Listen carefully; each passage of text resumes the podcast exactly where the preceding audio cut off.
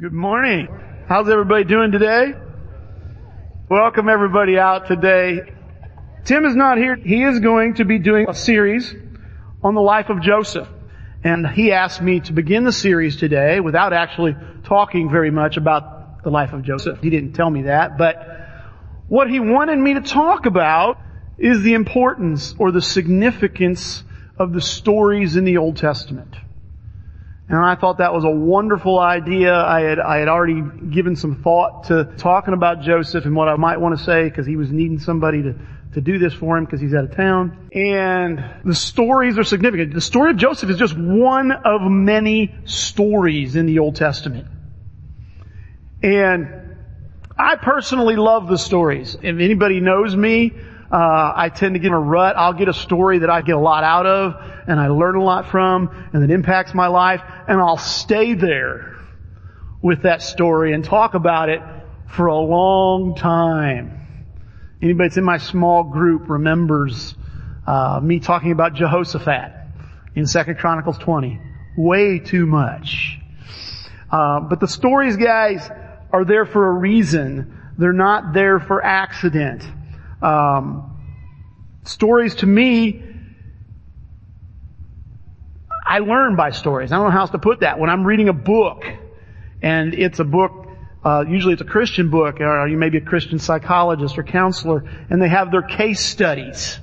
Those case studies are actual stories. They change the names to prevent, you know, to protect the people. But they, they're actual stories of actual people. And when, when I'm reading a book and I get to a case study, an actual story, my attention span heightens. I, I, can't explain it, but it does.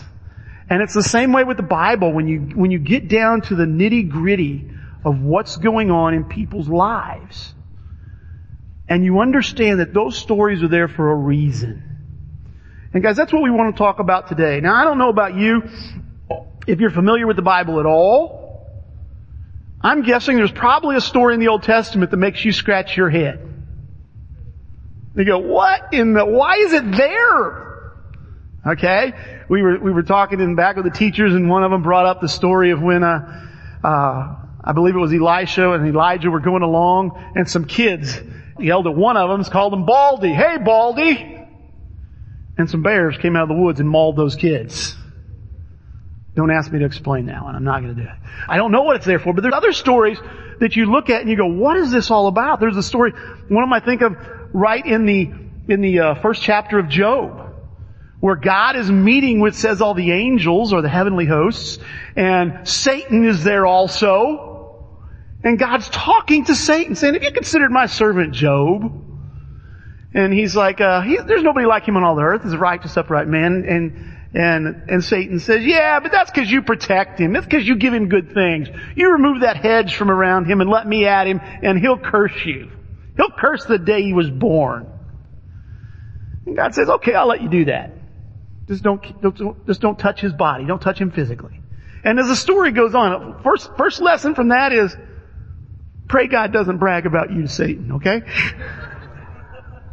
But you look about that, what's going on there? There's a similar kind of situation in Second Chronicles around chapter 17 or 18, and it involves my good friend Jehoshaphat and uh, his father, or his son's father-in-law, Ahab, and they're planning on going to war, and all the false prophets tell them, go to war, you'll be successful. And Jehoshaphat says, isn't there a prophet of the Lord that we can interpret, that we can inquire of? And he goes, yeah, there's a good, there's, Ahab says, yes, there's one left, but he never says anything good about me. And so this, this prophet comes forward and he ends up telling them, he goes, yeah, I saw heaven opened up and I saw God gathered with the heavenly host, with the angels again. And he says, who will lead Ahab to his death? I want, I was ready for Ahab to die. Who's gonna, who's gonna make that happen? And they said one spirit came forward and said this, another said this, and finally one came forward and said, I can do it. And God asked him how, and he says, by being a lying spirit in the voice of the prophets. Wow. That's kind of weird. And then my, my all-time favorite that you go scratch your head about, is uh, when Balaam. You remember Balaam? Balaam is this guy. I'm not sure if he was good or bad. Okay, the Israelites are traveling to the promised land, and there's a nation that says, we're afraid of them, so they call Balaam to curse them. And he goes and God says, don't curse them. I don't want you to curse them. And he tells them, I can't curse them. And so then God tells him, go with these men. And so he's with these men and he's going, and on the way, he's riding a donkey, and the Bible tells us that there's an angel of the Lord with his sword drawn, ready to kill him. And the donkey sees the angel. And the donkey keeps going off the path around the angel till finally there's a place where the angel positions himself in like a, a crevice where he, he can't go around. And Balaam is beating his donkey. And so the donkey starts talking to him and warning him saying, this is why I'm doing this and we're not going to die here. You look at those stories and you scratch your head. Well, first thing I want to tell you guys is, I don't believe there's any story in the Bible that's insignificant. It's there for a reason. And what we want to talk about today is why those stories are in there. Now, before I go on, I want to I want to add something I, I have to do, and I believe this is significant. I'm going to go on the assumption that you folks have some interest in the Bible and want to understand it more completely. And guys, I believe that all these stories we look at, like the life of Joseph, are a part of the one story of the Bible. And guys, when you understand that and you start to see that one story, these tend to make more sense and some of the details of these stories will fit together and you'll understand them a bit better or a whole lot better than what you will by themselves. You see guys, the basic story of the Bible is this, and I'm going to be as brief as I can or we'll be here all afternoon. But Bible tells us in the beginning God created the heavens and the earth. And as I talked about this a few weeks ago, he's saying he created two spaces. God's space, man's space. If you want to think of it as two dimensions, two, or two spheres. And it's very clear that in the beginning, God intended for there to be interaction. Some folks refer to that as an overlapping, that the Garden of Eden was an overlapping of these two places where God came down and had fellowship with man. He also intended for man to have a very specific task. Two things he tells them to do. One is to reflect him. We were made in his image. We are to represent him to creation. The other is they were to work the garden. Okay? And he tells them they can eat of anything except for this one tree, and we know the story. Man rebels, and they, they eat the, the apple, and uh, I'm sorry, the fruit. We don't know it's an apple, okay? The fruit, and there's consequences. Basically things change and there's a separation. The, the two spaces, heaven and earth, don't interact as much or nearly as easily as what they did. And the rest of the Bible is the story of number one, man's continued rebellion against God and our continued desire and activity of doing what we want instead of really representing God the way He wants us to. And it's also the story of God, number one, trying to woo man back. Trying to say, listen, I'm, I want what was lost in the beginning to exist again. And you see these, these interactions going on. And then you also see big picture where God is not only trying to woo man, He's saying, I've got a plan to turn it all back the way it was. I've got a plan to restore our relationship. I have a plan to send a king, a Messiah. I have a plan for there to be a resurrection. And guys, that's the way I, have said it before. I believe the, the, the story of the gospel of Jesus, the good news of Jesus coming and Him dying and being resurrected is that all that was lost, that God has begun to restore all that was lost in the fall. And guys, when you, when you look at it this way, it opens your eyes to so many things. But when you look at these stories, there's two passages that you have to look at. I believe these are exactly why they're here. Romans 15, 4 and 1 Corinthians chapter 10 verses 11 and 12. And these two passages tell us specifically how we should view these old stories. In Romans 15, this is what it says. It's for, everything that was written in the past. I'd tell you to underline everything, but you can't do it. For everything that was written in the past was written to teach us so that through the endurance taught in the scriptures and the encouragement they provide, we might have hope.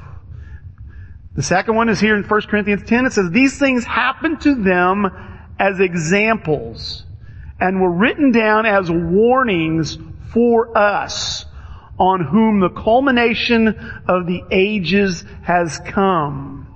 So if you think you're standing firm, be careful that you don't fall. Guys, when you look at those passages, there's, there's four things that are going on with these stories. Number one, they're to teach us something. Number two is they are to encourage us. Number three is they are to give us hope. And number four is that they are to warn us. And we're going to be talking about each of these guys in a little bit different way, a little bit different wording here. But number one, the first thing I want to talk about is what does it teach us is that I learn how God works. Guys, most of us have an understanding of God that's probably more than a little bit off. I believe right now in, in Christianity in America, I'm sure it goes to other places of the world, what they call the uh, uh, health and wealth gospel, I believe is, is misguided. And where it's basically if you're following God and you're trusting God and you're having faith in Jesus, then you're going to have good health and wealth. And I don't see that promised anywhere in God's Word. But guys, it's important to know how He works. A lot of these preachers, that's how they had their following because that appeals to people. Does that not sound good to you? You follow Jesus and everything's gonna go great. I think that's what Jesus meant when He said, in this world you'll have many troubles. So guys, it's significant. We need to know how God works. Have you ever wondered why things happen the way they do in your life? What's going on? Is it all just random? Or is there some purpose to it? And you see guys, the one story I want to look at here that gives you just one example of how God works and how these stories can show us how God works is the story of Manasseh. It's found in 2 Chronicles chapter 33, and I want to tell you one thing real quick. If you go back to read any one of these stories, and I highly encourage you to do that, expand the reading. You know, if, if, if the story is in one chapter or part of one chapter, read several chapters before and several chapters after. Get the background of what's going on. Understand it better. But in 2 Chronicles chapter 33, this is Manasseh.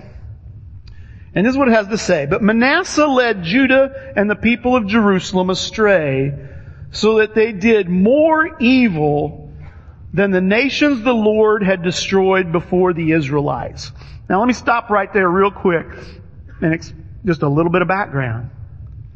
He's talking about they had done more evil than the nations that God had, the Lord had destroyed before the Israelites. There were some nations Two in particular, one of them is the Amalekites that we're going to talk about in a minute, where God said, I want them wiped off the face of the earth.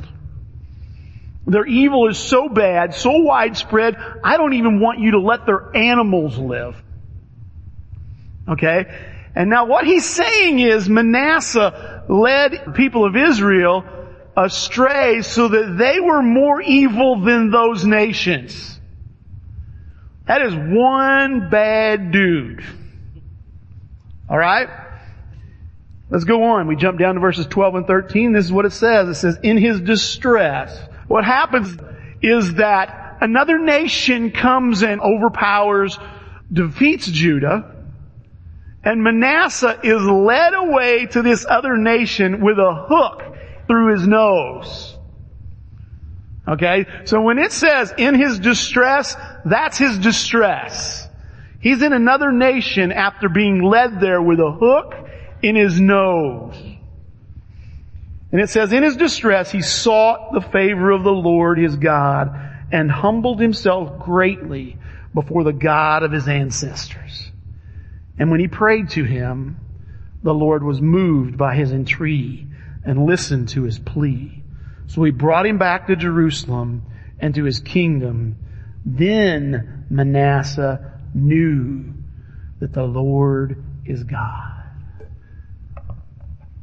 Guys, when you look at that passage, you find something very significant about God. And it's namely that God loves to forgive. God is looking to welcome rebellious man back. And he does that. Why did he not destroy Manasseh earlier? If it was me, I would have. And you see many stories in the Bible where evil kings or unfaithful kings continued on in their reign. The first king, King Saul, he was a good guy in the beginning. He, he quit trusting God, started trusting himself, ran around trying to kill the next king that God had handpicked. He reigned for 40 years. I mean, it doesn't make sense to me. I believe what you see, guys, is what it tells us in 2 Peter, that God's not slow in keeping His promises, but He wants everyone to come to repentance. See guys, when you look at these stories, you learn about how God works. And what you learn is that God's purposes are greater than my circumstances. And I encourage you, there's, there's two other stories you can go look at on your own. I don't have time. One's in Ezekiel, uh, about his wife, the time when his wife passes, and the other is, is, is the book of Hosea, where God tells Hosea to go marry a prostitute. And in both those situations, those, we have those stories because God needed a word picture. God was saying, your marriage, your relationship with your wife is not as important as my purpose. And you go back and look at those. But you learn how God's work. The second thing, guys, is I see that God's Word can be trusted. I see that God's Word can be trusted. Back to 1 Corinthians 10, it says these things happened to them as examples and were written down as warnings for us on whom the culmination of the ages has come.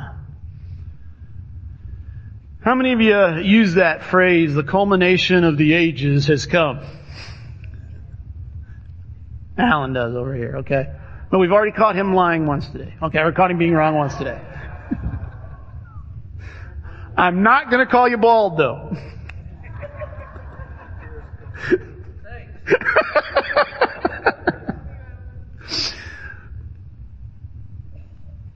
Guys, there's something significant to this culmination of the ages. Okay? God has promised, I was, I was talking earlier today, God's given us short-term promises and He's given long-term promises. Alright? The culmination of the ages is a long-term promise. There's promises God's made that most of us will probably not see in our lifetime, perhaps all of us. The return of Jesus and Him coming back. The resurrection of the dead. We'll get to be there for that one though, so I guess we will see it, won't we? We just won't still be, well, we will be alive. Okay. Matter of semantics. But guys, what you see is you see short-term promises and you see long-term promises. You see short-term promises like in the life of Joseph. Yeah, I encourage you to read that. There's an assignment that's in your bulletin. I guess I should tell you about it now. But Tim has asked everybody to read the story of Joseph in Genesis chapters 37 through 50. Now I personally encourage you to at least start in chapter 11. Alright? Because that will give you his entire family background. His, his history. Chapter 11 starts with the Tower of Babel and ends with Abraham, the beginning of Abraham's life, and they carry on from there. Abraham is Joseph's great, great grandfather. And uh, I encourage you there. But if you're going to start in chapter 11, just go ahead and start in chapter 1. Okay? Just, just saying. Just saying. But guys, when you read the story of Joseph, what you're going to find out, one of the, and you prob, most of you probably already know this, God makes a promise to him through a dream. And this promise is that he is going to rule over his family. He is going to be the leader of his family. They are going to specifically bow down before him. And 22 years later that takes place. 22 years. And uh, one of my favorite, favorite verses or favorite lines from the story of Joseph when his family is bowing before him and he goes, then he remembered the dream. You see guys, because what's happening there is God's word is coming true. And guys, it was a short-term deal. And when you read these stories in the, in the Old Testament, that's what you're going to see is what I refer to, I'm, I'm calling right now, short-term promises. And you see God fulfilling what He said. And what does that mean to me? That means if He did what He said with these short-term stuff, I can trust Him to do what He says with the long-term stuff. That's why I believe Jesus is coming back. That's why I believe there will be a resurrection of the dead as well as a judgment. Okay? That's what's going on there. And you see guys, to, to, to, to, illustrate some of these promises, and just when I'm talking about what he can be trusted, I say, I've got two passages here that I want to look at. You see, as I told you earlier, about the one story from the Bible. I said, you know, we rebel against man, man rebelled against God, and God is trying to restore what was lost. And the big issue of what was lost is eternal life. You see in the beginning that God intended for man to not die. That was the consequence for eating the fruit. If you eat it, you will surely die. And he, after they eat, he says, I can't let man live forever. We lost that. And that's why everyone in this room is terminal. Alright? Everyone in this room will die unless Jesus comes back first. And God is saying, I want to give eternal life back. That's what's going on here. And look at these two passages. The first one is in Deuteronomy chapter 30 and verse 19. And if you want to go back and read this, I suggest you start in chapter 28 uh, of Deuteronomy. But he's, he's, he's giving this covenant to the people of Israel. And he's saying, I'm present before you today life or death. This is what he says. He, he kind of wrapping it up. He says, This day I call the heavens and the earth as witnesses against you that I have set before you life and death, blessings and curses. Does that sound familiar? It's worded a little different, but it's the same thing he set before Adam and Eve in the garden. You do what I say, you don't eat that fruit, and you will live forever. You do eat that fruit, you rebel against me, you will die. And guys, it's the same offer he's making to the Israelites. Now the interesting thing about it, I read this passage for years, and I used to think, man, if you don't obey God, he's gonna kill you. And I read through it, and there was a bunch of people that didn't obey God, and he didn't kill them. I believe what he's talking about, guys, here is eternal life and eternal death. That is the choice that he placed before the Israelites. And believe it or not, that is the same choice that Jesus has placed before us, has he not? Look at the next passage here. You may be familiar with it. If you've watched a football game in the 70s.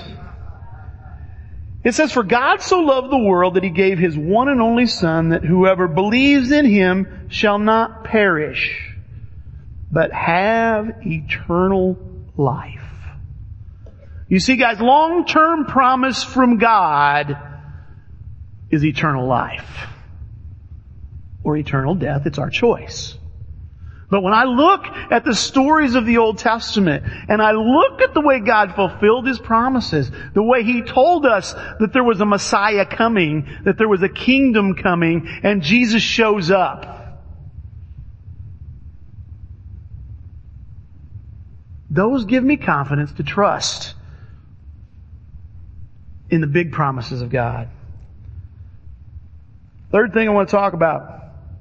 Third thing we learn in the stories of the Old Testament is I see God's perspective in my story.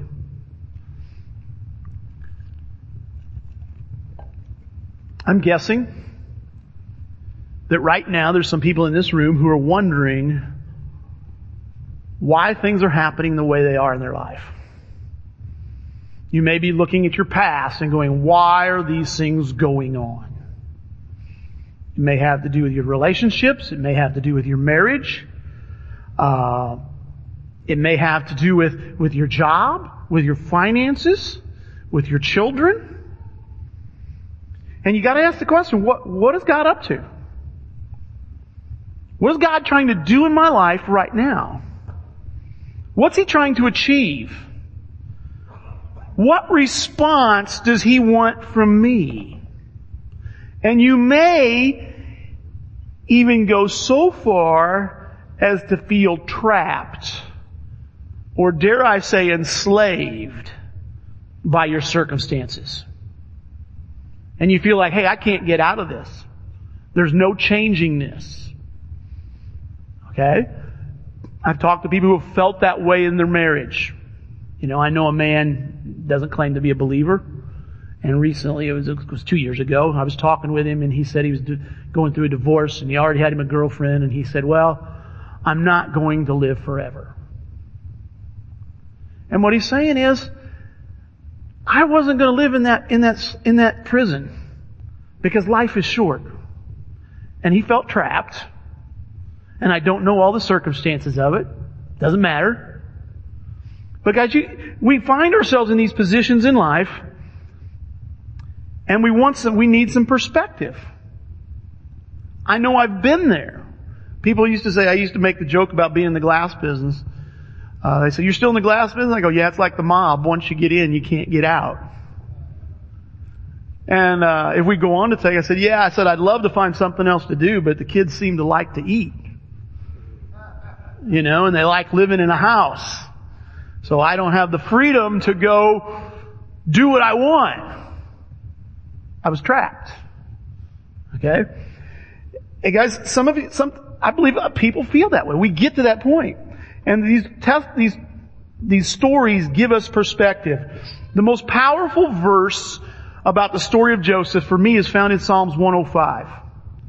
And it's in verse, verse 19.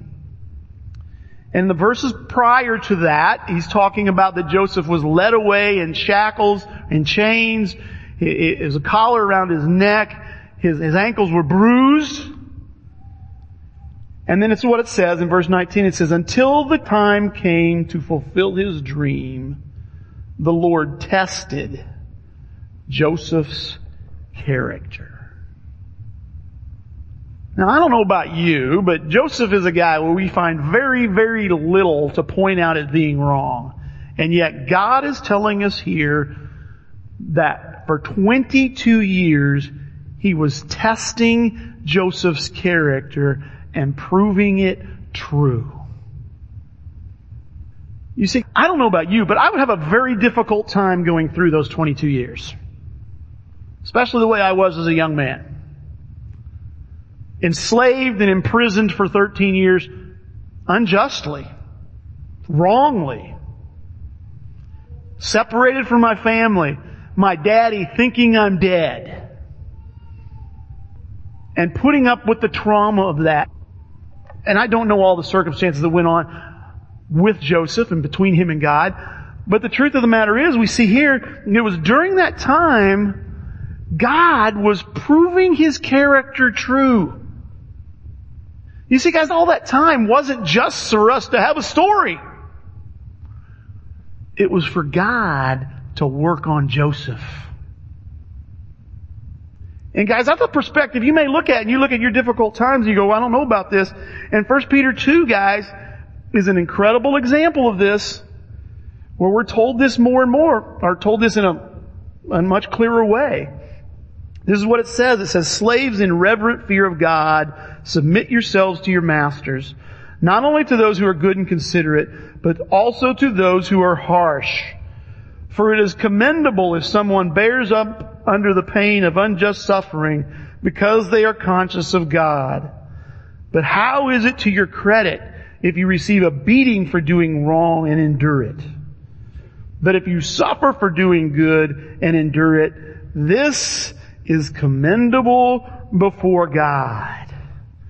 You see guys, we tend to have this perspective about what's going on right now, and we want out of what we're in. We want out of the difficulty, out of the, the, the pain and the discomfort, and we want to get on with life, because life is short.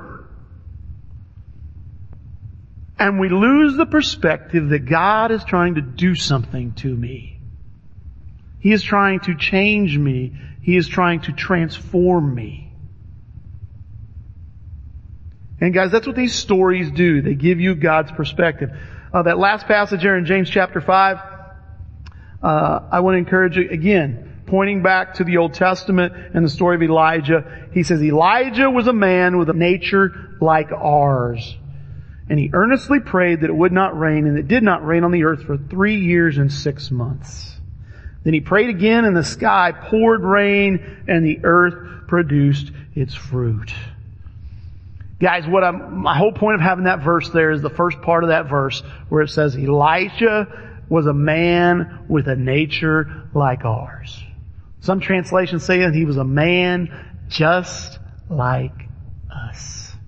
See guys, when you look at all these stories, sometimes we think they were something special. They had a spiritual DNA that we don't have.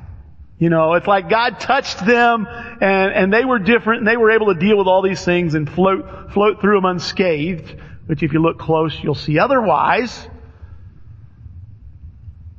But you see, when you look at these stories and you see God's perspective on what's going on, that will give you perspective into your own story, into your own life. Last thing about these stories is I learned the reason to have hope. I learned the reason to have hope. Look at this passage in 1 Peter chapter 3, verse 15. It says, But in your hearts revere Christ as Lord. Always be prepared to give an answer to everyone who asks you to give the reason for the hope that you have. Guys, the first passage we looked at in Romans 15, it says, so that through the endurance taught in the scriptures and the encouragement they might provide, they provide, we might have hope. See guys, when you look at these stories, you see two things. You see God being faithful in an individual's life. You see how God works in individual situations. You learn God's perspective. And you also learn that God loves to deliver His people. And again, He looks to deliver them in the situation they're in. You'll see that in most of the stories. And He's promised to deliver us from a broken creation. He has promised to deliver us from a broken world and restore eternal life the way He intended. When you look at that passage there in 1 Peter 3.15, have you ever tried to do that? Have you ever tried to come up with a paragraph of why you have hope? So that you can give the answer to somebody? Like it's commanding us to. We should always be ready to give an answer for the hope we have. And I, as I was preparing this lesson, I thought, I, I don't have that paragraph ready. I, I would be totally comfortable talking about my hope and, and why I have that hope and, and giving the reason for it. But I don't have a prepared statement. But one of the things I, I want to include in there now is because when I look at the stories of the Bible, I see God being faithful. I see hope fulfilled. And here's the hope He has promised me. That's why I gladly give up the things I want of this world because I believe eternal life is coming in the next. And this is a brief moment of time. Look at this passage here in 2 Peter chapter 1 verse 19. Says, because of that experience, we have even greater confidence in the message proclaimed by the prophets. You must pay close attention to what they wrote for their words are like a lamp shining in a dark place until the day dawns and Christ, the morning star, shines in your hearts. Guys, he says we have greater confidence in the message of the prophets. And he says you must pay close attention to it. Guys, the stories of the Old Testament, the prophecies that are contained in those stories, we are told to pay close attention to them. Guys, they give us real hope. And that's what Jesus wants us to have. So guys, I'm encouraged about this lesson series Tim's got coming up. Uh, he has asked me, as I already told you, to read Genesis 37 through 50. I've encouraged you to read the whole book. Um, but he's also asked you to write down your observations. Okay? And write down your questions. He's not going to have a Q&A while he's in here, but you can feel free uh, to ask those questions to any of the three of us or any anyone else that you think can help you with an answer. Uh, discuss those questions and write down your observations. Guys, we ask you to do that for your benefit. Write down what is this all about? Why did this happen? I noticed this. And guys, I look forward to digging into the story of Joseph. Let's pray. Father, thank you again for your stories. Father, I thank you that you haven't left us in a dark world without a light. That's what the prophecies are about, Father. That's what these stories do. They, they open our eyes to you, how you work, what you're trying to do, what you've promised me, Father. Father, I want to pray right now that we can, we can just have a commitment to, to look at these things. Father, it is exciting. For once in my life, it's exciting to look at your prophecies. And exciting to think about Jesus coming back. And living forever and definitely getting a new body. And Father, I thank you that you've given these, and Father, I pray you lead us to understand them and to understand you more. And it's in Jesus' name that we pray.